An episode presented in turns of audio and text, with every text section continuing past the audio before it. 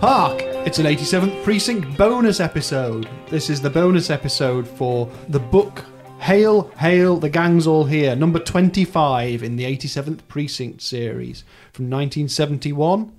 You'll have heard us discuss it in the main episode, how it's a collection of stories over a night and a day with loads of different detectives in it, and we've explored that.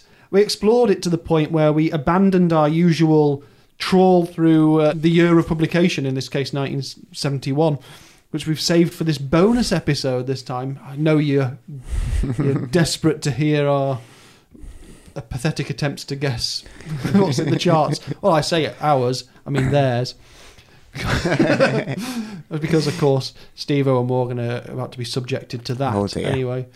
But before we do, we've got to start in our traditional format of talking about the books that we've got, the editions right. we've got, okay. and the covers of the original publications of the English language versions of this book. And once again, we ostensibly have the same copy, really, don't we? We do, yeah. Um, we do appear to. We don't have exactly the same copy. No. I wonder why you were looking at them very closely. Oh, I don't. Full magnifying glass. Well, you tell by the price. Mine's, mine was fifty p. Mine was fifty p. I can't tell because someone, some rotter, has uh, scribbled it out. Oh, well, mine was Australia. one dollar fifty Australia. A mere ninety-five cents for me. Well, mine was, was one dollar fifty. So ours t- are the same, are they? Yeah. What? I can tell you, because we normally run down who the U K and U S hardback and paperback publishers were and what editions. Ostensibly, we've all got first edition U K paperbacks, but different printings of. Mm-hmm. Oh, right, okay. So we've got the Pan editions. Yeah, the more you look at it, the stranger the cover is, because it's black with an Ursula police shield that seems to be glued to a blackboard with some marmalade. Which, what the hell's that supposed to be? I assume that's supposed to be blood. I, I would guess it's, it's orange. Well, that might just be to do with the age, age no, of the book. No, it's not. I bet it's orange on every single one. Orange, orange, orange, orange, orange, orange. The code so, word. There we go. It just looks a bit weird. I think that's more a printing reproduction. Oh, there's a blob on the shield as well. Yeah, there is. Shredless though, so it spreads easily. Yeah, so that is more akin to blood, but it looks like more more like bean juice, doesn't it? Yeah, it does look a little bit like um, perhaps probably it's Andy, the... Andy Parker's shirt front or something. Yeah, maybe baked beans. Ultra close up. Yeah, and he's just had his lunch or tomato soup, because that could be quite orange, can't it? It can, it rather can. Than red. I would say if so anyone knows anything about heraldry, because I don't. You can see on the cover of the Pan edition a very close-up of their mocked-up Isola police shield. Oh, yeah. And it's got like, so it's actually got like a coat of arms and stuff on it. So if anyone knows what that coat of you arms almost, represents... You can almost make out the writing there. Have you got a magnifying glass? No. In this house? No. You can almost make that out, though, can't There's some you? Some kind of Latin motto going on, isn't there? It's testament to the fact that we're all getting on a bit, that we all wear glasses, but we've all just done that thing where you have to lift your glasses off and move it closer to your face to try and get, try and get it into focus. Well, sh- I will share a close-up of that on the, on the Twitter and Instagram feeds, and if anyone can uh, tell us anything about that, whether it's like a city coat of arms or anything yeah, like that, might, they might or just it's just made up. Yeah, they might have just swiped it from something. Yeah. There's a guy with a, a sword. I don't think it's a New York. And a guy thing. With one mm. of those medieval things, you know, people used to smash each other around their heads. Some with. Kind of mace or something. Yeah, things, yeah, yeah, that's the thing. How does it say there? Does it say? Ha ha ha ha ha ha. Yeah, I reckon magnifying glass would be able to. Well, we'll car- we'll carry on investigating. But basically, I think Morgan has got a second printing. Indeed, I have. nineteen seventy-four. And we've got a... F- we got a third printing, third printing, nineteen seventy-five. Yeah. But they are the first editions, yes. basically, of the U K paperback. Oh, that's the sound of a man huffing his book. That's one book huffed. Ooh, that's... I think Morgan's might... Perfumey, that one. Yours doesn't smell of anything. Right. Mine smells old. Yours smells perfumey. Ooh. A lady's book. Oh, very nice. Very delicate. I'll show you the covers of the other oh, editions. Always love this bit. Yeah. Right. Oh. So we've got the U S hardback edition, which is quite stark. It's a fob watch with a handprint on it. What's that all about? I'm not really sure. I mean, hmm. the, the fob watch I can, is like night and day, time passing, oh, I presume, but yes. the handprint's a bit, I don't know. Mm. Not my favourites, these, actually, compared to some we've seen. You see, there's the tomato soup covered. That's the I same suppose as ours, isn't the, it? The problem with this novel is it doesn't present one kind of clear idea no. to uh, the cover artist, does it? I suppose this U K hardback has kind of gone with that theme, got different shield numbers for the different uh, detectives involved, no doubt. Yeah, and then the um, U S paperback has basically got one, has picked one story. It's picked the Mercy Howells stabbing and has a knife thrust through a photograph oh. and the um, the message, "Put on your clothes, miss." I was getting really confused there because I was looking from over here and I thought it was like a a salt shaker. Oh, yes. Or, yeah, it like does look weighing like down a photograph. Yes, I know what you mean mm. from this angle. So, yeah, they're not the greatest ones. No, no but, but more difficult to... Absolutely. Yeah, quite a tricky book to do justice to in a single image, I think. Yeah, I think so. But, you know, it was nineteen seventy-one, so people were distracted by all sorts of great music could, and films. They could have Dutch ghosts on the front, couldn't they? They could have Dutch ghosts on easy the front. To, easy to represent. You just have, like, someone in a bedsheet, but with, like, one of those little hats on. Yeah, and little clogs. Little, little, yeah, ghostly clogs. An orange sheet. Tulips. Ghost tulips. Oh, it's good old stereotypes. They won't want us in Europe. Anyway, yeah, let's jump in, uh, into our normal nineteen seventy-one examination here. So, oh, why should we start? Do you want to start with some music things? Go on then, yeah. Well, let's do the best-selling U K albums of nineteen seventy-one. Um, nineteen seventy-one. Who's next by The Who? No. No? Oh. Well, not in the top ten, any road. Oh, rats. Uh, that was like... Zeppelin. It's one of these things, I don't genuinely think you'd... Two. Is it three, maybe? Three, possibly. Zeppelin yeah. three. I just don't know what the patterns were of uh, sort of spending and how big rock albums actually were. Mm. So obviously there were some huge ones, but actually compared to a lot of the big-selling pop albums, mm. were they anywhere close, really? I'm trying to think what the big-selling pop albums would be in seventy-one. Hmm. There's certainly one that's very, very famous and that's uh, well thought of by a female singer-songwriter. Uh, Tapestry? Tapestry oh, by yeah. Carole King's in yeah. the top ten. Oh, that being the case, is there any James Taylor or anything in there as well? There no. is James Taylor. Can you name the album? Mudslide Slim, that one? If you give me the full name of the t- of the album. I, I can't. Well, you're very close. Mudslide Slim and The Blue Horizon by James Taylor. Bridge Over Troubled Waters still at number mm. one as the oh, biggest yeah. selling album. Crikey. That was a huge selling album. Motown Chartbusters five. Oh, yeah. Mm. There's a Rolling Stones album in there. Um, not Sticky Fingers? Yes, Sticky yes, Fingers. Sticky Fingers. A Moody Blues album. Oh, um, let's think seventy-one, something like... Um, oh, what might it have been then?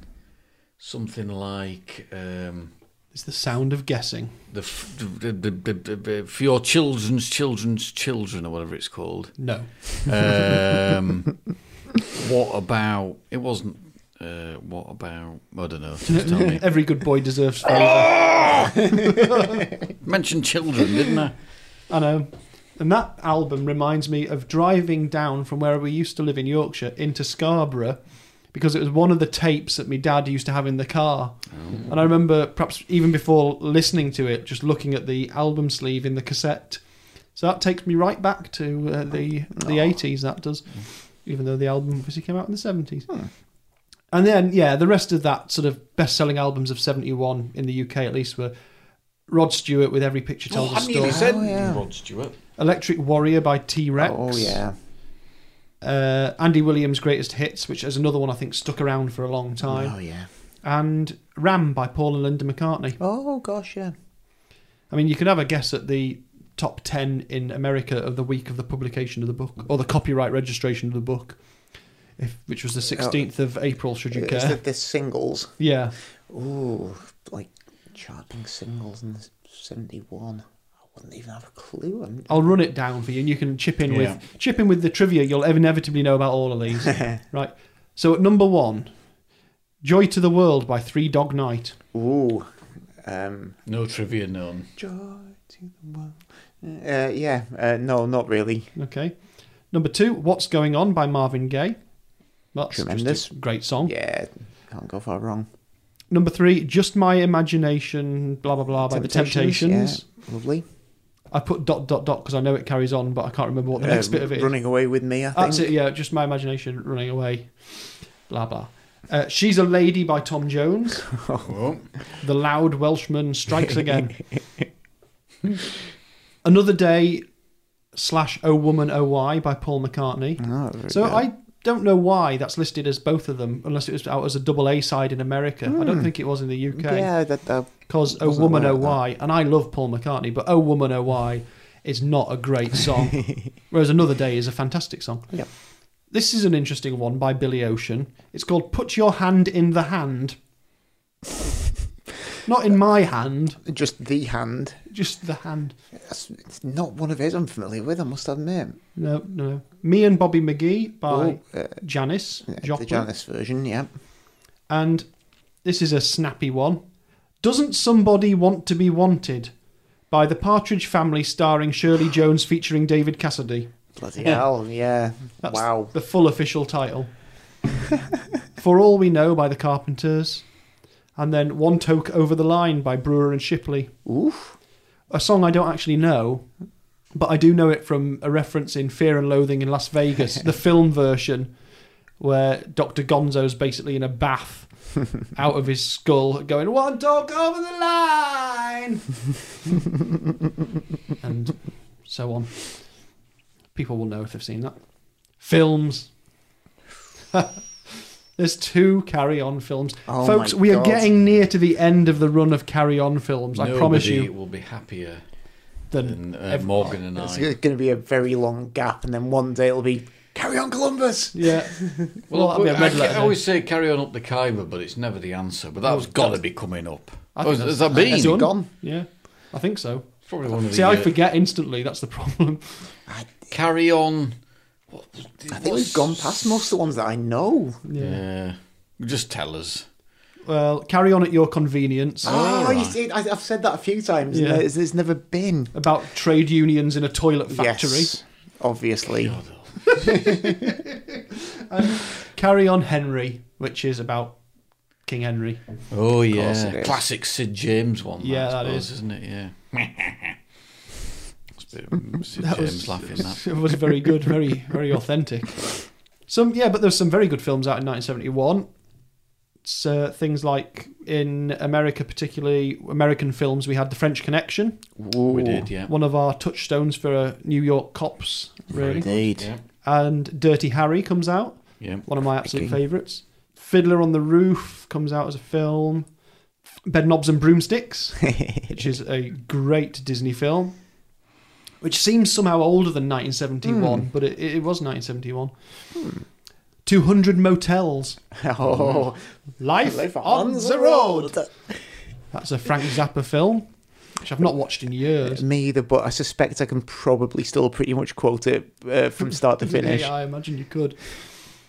Uh, has it had a decent release, do you think? Or like a Blu-ray or something? I don't know. I mean, probably by now, you'd, you'd think. I wonder. Um, I, I think I've still just got it on um, horrible fuzzy recorded from the T V V H S.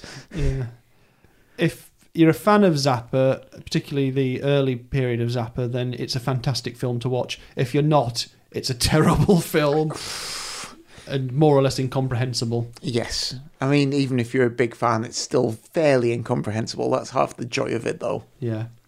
Things like Get Carter come out. Mm-hmm. Clockwork Orange. Straw Dogs. Do you know which Bond film? Um, Diamonds, Diamonds Are Forever. Forever. Oh, they said it in unison and perfectly correctly as well. That was on T V the other day, was, and I watched I watched, it. I watched it, yeah. It's always watched it. Very silly. So you're talking about Van der Valk. That's set in Amsterdam, actually. Yes, there is quite a lot in Amsterdam, bit, yeah. yeah. There was loads of Hammer horror films oh. in nineteen seventy-one. And again... Countess Dracula... is on there. Uh, what else was seventy-one? Uh, Scars of Dracula. No, I don't think Scars was that, that year. Mm. A lot of the one... So Hammer obviously got the idea in the early seven, late sixties, early seventies that they could go down the slightly soft, porny route. I mean, they didn't go full full tilt um, shagging, as it were, but they sort of... The rise of films like Emmanuel and things like that sort of a, a, a broadened what people would show on screen a bit. So that's why you get things like Twins of Evil, I was just about Countess to say. Dracula, Lust for a Vampire, Gosh. Doctor Jekyll and Sister Hyde. Were they all nineteen seventy-one? Yeah. Doctor Yeah. Jekyll and Sister Hyde's a bit of a corker, I seem yeah. to recall. What a great... They were great films. Vampire Circus. Oh, that's a great yeah. one, like standalone one. Yeah, yeah. That's, that's tremendous. And you also have things that's, like... That must be Hammer's best ever year. nineteen seventy-one then. Yeah, especially they're if you're all, a teenage on, boy. They're, they're all absolutely brilliant films, every single one of them. Yeah, there's also Hands of the Ripper and Blood from the Mummy's Tomb as well. So. Yeah, Blood from Mummy's Tomb is very good as well. Yeah, Scars of Dracula was nineteen seventy. I just Yeah, we probably talked about it last time. We did, yeah. Did, didn't we? Yeah. Well, that's why I record this stuff, so I don't have to remember it. um, we'll come back to it if I need yeah, to. Yeah, no, they're good. They're good. And there was quite a few big movie adaptations of T V series that started in nineteen seventy-one. This is a bit of a trend in the U K, and I think, I assume there's an equivalent in America where mm. popular sitcoms get a movie version like of them. Like the Dad's made. Army film. So the, the original Dad's Army film comes out in nineteen seventy-one. On the Buses. On the Buses yeah, film. Yeah. Hammer Horror's most... Stepped uh, Hammer on, did Stepton Son have a... Uh, Hammer's uh, most horrifying film. Yes, that's the... Did like, Stepton Son have a, a, a movie? I had a couple. Certainly did, yeah. yeah. Um, yeah. Are you being served it, didn't they? So I wonder if if you're uh, uh, anywhere else in the world, did your popular sitcoms receive the big movie treatment? I'm intrigued because several of them did in the U K. Usually they weren't very good. They were remakes of early episodes, or you know, and they were done outside of a studio, so there was no so no laughter or anything like that. They're always a bit strange. Mm. Yeah, because like, curious. The, the Dad's Army film's not. Great, it's just it? flat. Yeah, I mean, it's it's quite nicely shot. It, it, it's, it's, it's it's one of the better ones, really, but it's still a bit odd, isn't it? Yeah, yeah. So anyway, let's move on from that to a little bit about politics and stuff. Nixon still president in America, but relevant to our discussions, really. Although it, I don't think it's ever reflected in these books. So we're dealing with police books. Set in ostensibly New York, and they often reflect things that happen, like the uh, Miranda Escobedo laws and things like that. But what they, I don't think any of them talk about the equivalent of the Knapp Commission, and that was the commission that was set up to investigate police corruption, and that was happening in nineteen seventy-one. That was the one that was triggered by Frank Serpico. Mm. And I watched Serpico, the film, for the first time the other day. Oh, right. Fantastic movie. Yeah. I've only seen it once and probably about ten, fifteen years ago. But, but I don't think in the eighty-seventh Precinct books they ever really talk about no. corruption at all. I mean, yeah, you have a couple of bad cops yeah. here but, and there, but none of this taking money from, like, on a on an industrial scale that was hap- mm. as was happening in the police force. In- well, I kind of mentioned it in there, the, the bar owner guy saying, oh, he already has to pay the oh, yeah, fire a bit, a brigade, grift, the, the, the mm. sheriff on the beat, Andy Parker if he's there. But yeah, not yeah, the not, not on, on that kind of scale. That that's definitely more of a James O'Rourke kind of territory yeah, to I get into, so, isn't yeah. it? So that's quite an interesting bit of what's going on in you know in America in terms relevant to what we're talking about. In the U K, we have our Prime Minister Edward Heath, and we have decimalisation. Yeah. Which, it'll never catch on. No, well, it's just an interesting thing, really, because this obviously happened well before we were, were born, but we were born, you know, to the generation that had to deal with a total change in the system of money that you were used to and had been around for a long time. And I don't think anything like that's happened particularly anywhere else in the modern world. Mm. Sort of, I know currencies have shifted, like, from individual currencies to the euro, but they were all decimalised currencies anyway. Absolutely, yeah. But from go from to go from pounds, shilling, and pence yeah. to just pounds and pence, the weird old system of things like guineas and yeah. all that sort of stuff. Half crowns. It's, it's so twelve, baffling. Twelve florins to a groat. yeah, it's been explained to me loads of times, and it's so baffling. Well, if you talk to like... our parents, because they grew up with it, it's just so natural to them, yeah. even now, to sort of go, mm. there were so many pennies in a pound, and it just doesn't make any sense. And, Not at but all. This was equivalent, and oh, it's just... Why? I just don't know. It was twelve shillings in a pound, and then was there a hundred? There was a hundred pence in a shilling, wasn't there? No, hundred pence in a hundred and twenty. See, I don't know. There'll be people know. yelling at um, their podcast app. Old, old people, and by old people I mean people who were seven years older than yeah. us, potentially. Uh, anyway, so that was a huge thing. It was interesting. I've got one infrastructure thing. Ooh. And was the Humber Bridge nineteen seventy-one? Well, no.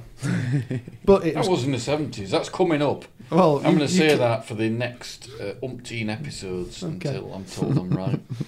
It was actually something in Liverpool. Right, okay. Uh, Second Mersey Tunnel. Yes, it was. It was the Kingsway Tunnel, opened in nineteen seventy-one. Excellent. So in Liverpool, we're the proud uh, owners... Owners? What am I talking about? Mm. We have two... tunnels underneath the River Mersey. I think it was the most expensive tunnel ever built. The, King, the Kingsway, when they completed it. Yeah, well, it took something like six two, years to build. Two, two dual carriageways under the river. Yeah, it's true. Hmm. It still works. You go in one end, you come out the other. You That's do. All you can ask, really, isn't it? You've got a junction in the middle of it. It's very exciting. Very mysterious. This is the this is the stuff, isn't it? It you know, really I, is. I cannot believe this has been relegated to the bonus episode. It's an absolute scandal. Well, that's the case. I'm not going to go any further into it. I think we've we've covered everything that happened in nineteen seventy-one, and there was absolutely nothing other than those few things that we talked about. But we do need to talk about who we would. Ca- cast in our fantasy version of eighty-seventh Precinct. All right, yeah. And we talked about Detective Arthur Brown. We did. Oh, we did. Now, in the books, he's described as being about six foot four, two hundred twenty pounds, which I believe is about fourteen, fifteen stone. Big guy, then. He's a big fella. Character-wise, we know he's a, he's a family man, but he can sort of, like in the Jigsaw, he plays up to his ethnic background. To he, He'll play up to anything to get a, a result. Well, he's very... He can yeah. be strong and sort of dangerous looking, but he's... You know, he's otherwise he's solid, dependable. Yeah, yeah, absolutely. He, he can sort of can turn on that side of himself if he needs to, but it's not. That's not yeah. really kind of. Uh, how how old are we thinking he is? I I think I always imagine all of the detectives as Real. being a little bit older than they're actually written. I yeah, suspect. I think so. Well, in this, when Mayor Mayor says he's thirty-seven, you like pull the other one. Well, he's thirty-seven thir- through the entire thirty-seven. Thing. Thirty-seven. Yeah, because I'm, I'm guessing uh, Arthur Brown is is quite a bit younger than that. I reckon he'd be about thirty. I yeah. Do you reckon? Yeah, yeah I, I wouldn't no. have thought he was going to be older than that. Well, no, actually. Only logically. I would, I I would say it, he was. I think if anything, slightly older than Mayor Mayor. I would say, reckon? yeah, yeah, not younger. Certainly not seven years younger. Oh, he doesn't. He doesn't. Well, he never. It, you see. He never comes across as uh, as a, a junior partner was, in, in anything. No, but you also have to remember things like if you're using things like family as a measure, people tended to start families younger, younger. then as well. He's got yeah. a seven-year-old daughter by this point, so it would be likely that you would start that family in his early twenties. Yeah, so. yeah maybe then. I was, I was wondering if they actually mentioned kind of what age he was at any point, but I don't think I don't think it has been off the top of my head. He's never played particularly young on, on any of the adaptations that exist mm. so far, and I shared a, a sort of little yeah. picture grid of people who've played him so far on screen. Not masses of them, because he's actually been skipped over in a few of the adaptations. Ooh. Like... you know, the T V series, but then they reduced the cast down to four for that anyway, ostensibly anyway. So we did get some suggestions in for okay. people that could play him, people thought. So, and I've got a couple of suggestions myself. Now, one of the obvious ones is, especially when you're talking about the nineteen seventies, is Richard Roundtree, who played mm. Shaft. He's you, You'd need him to be like total hard bastard all the time, though, wouldn't you, if it was Richard Roundtree, I would say. Yeah. I mean, it's... You can, you can have a cuddly Richard. No, well, yeah, I don't think he's Arthur like Brown's a... cuddly, particularly, but he's... I think, but he's not... I don't know. He's, I think he's nice, generally, to be yeah. Arthur Brown, but it's... But the thing with Richard Roundtree, he was like... He was a tall man, you know, mm. he's a big fella, quite imposing, anyway. Richard Roundtree's like the equivalent of like Clint Eastwood or somebody. He's mm, never. Yeah. He's like a, you know. A, I agree. You know, no, I agree. Stone, yeah. If you if you did want him to portray like, a softer side at, at any point, you might be in bother. Yeah. It, yeah. But if you wanted him full on, just full kind on, of, kind of yeah. yeah. Someone else suggested a chap called Tay Diggs, who I don't really know, but I definitely will have seen him in stuff. He was in, a, in he did a lot on Broadway. He was in Empire, Murder in the First, Ally McBeal. This was our Twitter friend um, who's got the best Twitter name at the moment, um, Kend Game, at Ian's Dad forty-seven. What's the name of this person? Tay Diggs, T A Y E D I G G S. T A, like the River Tay. With an E on it. Dick. Oh. Oh, it came up then. Hold ooh, on, ooh, I'm, I'm doing some. Uh... This is what, so if you're in. If... Oh yes, let's... yes, yes. Let's see. Well, you can have a look at my picture of him oh. there. So, my oh. problem is my picture I've got of him is he's wearing a lovely bow tie and nice glasses. So yeah, it's... opposite to Richard Roundtree, he looks too nice. This yeah, guy. I agree. Yeah. He looks too nice. Maybe a bit too handsome as well. Yeah, and also, so another suggestion we received from Stella. Hello, Stella. I will say one thing, Stella. It's a fairly obvious suggestion these days, but I will also say another thing, a pretty damn good one. What is this? It's uh... Mike Colter, who played Luke Cage. Yeah. Because if you want someone who is big... Mike who? Mike Colter. If you haven't watched all of the Marvel things, then you probably won't know who he is. That's not him. No. that's, that's a white man. No, Colter, uh, how are you spelling his surname? C O L T E R. Or just C O look up Luke Cage. Oh, Colter. I was going to say, that's why I wasn't saying anything, because I thought, well... Oh, mm.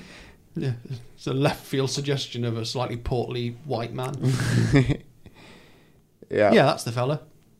Right, okay. It's, yeah. it's not a bad call. I would like to see him, because I know he can do that sort of... I mean, Luke Cage, the problem with some of those Marvel T V things is they're all a bit too... I, I don't you know. see stupid photos. Right, okay. The problem with some of the Marvel T V things is they, they can be a little bit one-dimensional mm. because they, they drag out a story and they don't actually get time yeah. to play the highs and lows of comedy and drama necessarily. Mm. Um, but I th- always think, thought he was very, very good. Yes. I think he could be sort of um, very interesting, a bit of casting.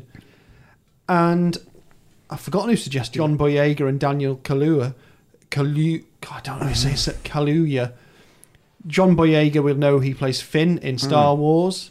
Now he's definitely he'd be be a younger um, yeah, Arthur Brown if he was going now. But we're fantasy casting for you know well, yeah, whenever it happens. And Daniel Kaluuya played in Get Out. In he was in Black Panther and Psychoville. Yes. They're both absolutely yeah. brilliant British actors. Mm-hmm. And I've got a couple of actually quite good photos of them here as well. So if I just show you those, I mean, when I show you these photos, you can imagine them. Yeah. Perhaps in those sorts of roles. Yeah, potentially. Looking pretty good. Cool. They look very smart. Mm. What smart young men they are. Indeed. Indeed. So my suggestions are... Now, have you seen Brooklyn Nine-Nine? Yes. Yeah.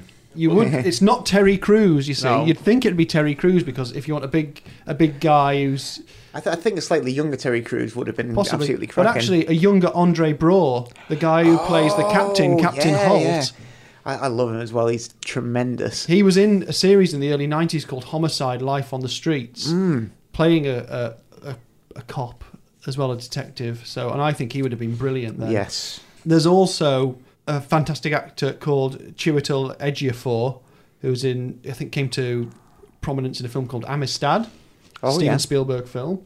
He was in a very good film called Dirty Pretty Things, and he was the sort of antagonist in Doctor Strange. He's very good as well. He's British. And you can't escape the fact that if you're talking about prominent actors, black actors in this case, Idris Elba, for his work in The Wire alone, mm. you know, it's... I don't like the fact that he sort of gets put up for everything. I mean, he is brilliant. Yeah. He's great, and he's he's a very commanding presence on screen. But obviously, they sort of like, who's going to be the next James Bond? It will be Idris Elba, no matter what. yeah. It's who's going to be the next everything? Yeah, he is. But you know, he's yeah. he's got the sort of build and yeah. skill to do it as well. Yeah. And I can't help but feeling that the character of Torayan, uh, that was played by the actor Torayan Black, that was a stage name, by the way, was the detective in Hill Street Blues. He would have been brilliant. Yep. Well, I'll show you some of the pictures here of these yep. fine gentlemen. Indeed. So those are my suggestions. Cool. Just, there's so many good actors. There are a lot of good actors. And there's a brilliant sort of new generation of younger actors coming through, like like John Boyega as yeah. well. My my thought, uh, another thought for another kind of um, sort of younger Arthur Brown, um, O'Shea Jackson Junior I, I'm. Uh, quite fond of. Um, What's he been in? Uh, well, notably um, Straight Out of Compton, play, oh, yeah, playing yeah. his dad. Oh, right. Oh, um, right. But also I saw him uh, recently in Ingrid Goes West, um, where obviously in, in Straight Out of Compton he's playing just kind of like very much like the tough kind of like gangster rapper, but then he kind of had, showed a softer side in Ingrid Goes, Goes West. Really good. I think he could kind of handle both sides of, of the Arthur Brown personality. And I could also totally see him, because particularly if we are setting this series in, in the seventies initially, you're yeah. going to want Arthur Brown to occasionally have like a little bit of the kind of blaxploitation kind of character, but not so much that he's just a, a sort of one nose stereotype. Yeah, absolutely. So yeah, that, that was my oh, other that's thought. That's a good suggestion, that, I think, as well. Steve-O, got anything in the... Yeah, well, I'm a bit stymied bank? by my... Um... thoughts that he, he's older. Well, no, that's interesting. I, I mean, I, I see him as quite a, a senior guy, really. And he, he's not my pick, but I think Danny Glover deserves a mention, certainly. At one point, because, I think he would have been, he because, would have been. prime, yeah, cause, prime candidate. Because he's got the moustache. Uh, he, I don't know. He, um, yeah, and if you're having somebody slightly older, even if back in the you know eighties or whatnot, surely some research on the eighty-seventh Precinct must have gone on for those movies, you would have thought. Quite possibly. And, uh, uh, casting casting of, I don't I know. I always think with Danny Glover, he carries himself with a certain maturity, regardless of when you see him, mm. really. He's, he's, he's but, never one for, you but, think, oh, he's a youthful... Uh, but the guy, I, the guy I instantly thought of, and I admit that I didn't know his name, but I've seen him in all sorts of stuff, is a guy called Frank McRae that I know from... License to Kill or Living Daylight. License to Kill. This guy, you'll have seen him in all sorts of stuff. Now he is exactly. Oh, yes. exa- he is exactly what I have in my head. He's the, the face of Arthur Brown in, in your mind. He is yeah. absolutely. He's in Batteries Not Included. Yeah, he says the line "Batteries Not Included" and makes me cry. He's in all sorts of stuff, yeah, and he he's is. really yeah. tall, and he has the moustache, mm. and he's quite friendly. And yeah, I just, I don't know. Yeah. So but he looks that, like he could still smash your face in. Exactly. Yeah. So that, that's uh, that's what I have in my head. Anyway, mm. I think there's some good calls. I don't know. I don't know whether we've we've. And landed. He's still alive, and he's seventy-five, so he might he might be up, he might be up for it. I don't know. We might we might have to off-air select two or three folks, because I don't think I can settle on, on one here. Unless you guys can. Well, um, I think, I don't know, I get the feeling we need to make a decision. Oh, uh, that's true. Oh, that's... Uh, I, I do like my Frank uh, McRae, yeah. uh, I must admit. Um, I do like Bauger back in the day. Good old Andre. It's a tricky one. There's so many good candidates. Uh, are we talking in terms of... of... For, for our actual series, which is definitely actually going forward. Well, it's I'm like it. Of, I'm like it on the basis of those. I, I I'm liking Mike Coulter. I think Mike I Coulter think Mike would be, might get it. Be getting be the cracking. Yeah. It's kind of. I think in terms of his sort of age and the kind of air of maturity he's got, he, he kind of bridges the gap between yeah. our our different ideas of, of the age of the character as yeah, well. So, and I, I, I'm I'm not certain I've ever seen him on screen, but f- from uh, those.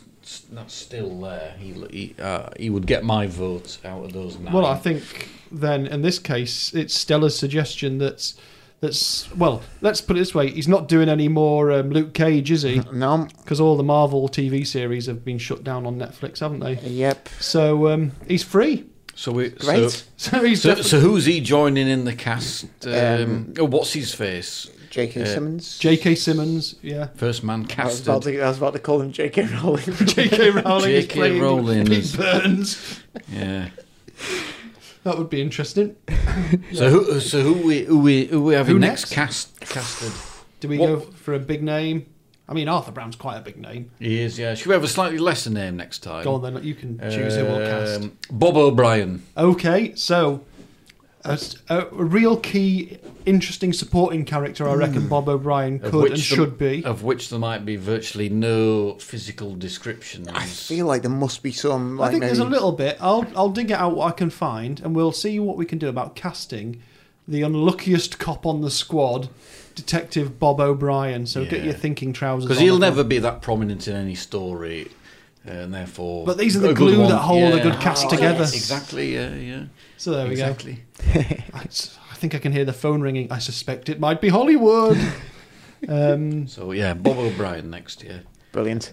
Excellent stuff. Well, I think we're done here then. Next time, we'll be talking about the book Sadie When She Died, and on the bonus podcast, who you'd cast as Bob O'Brien. So until then, I'm going to say ta-ra, ta-ra. Goodbye. Fare thee well.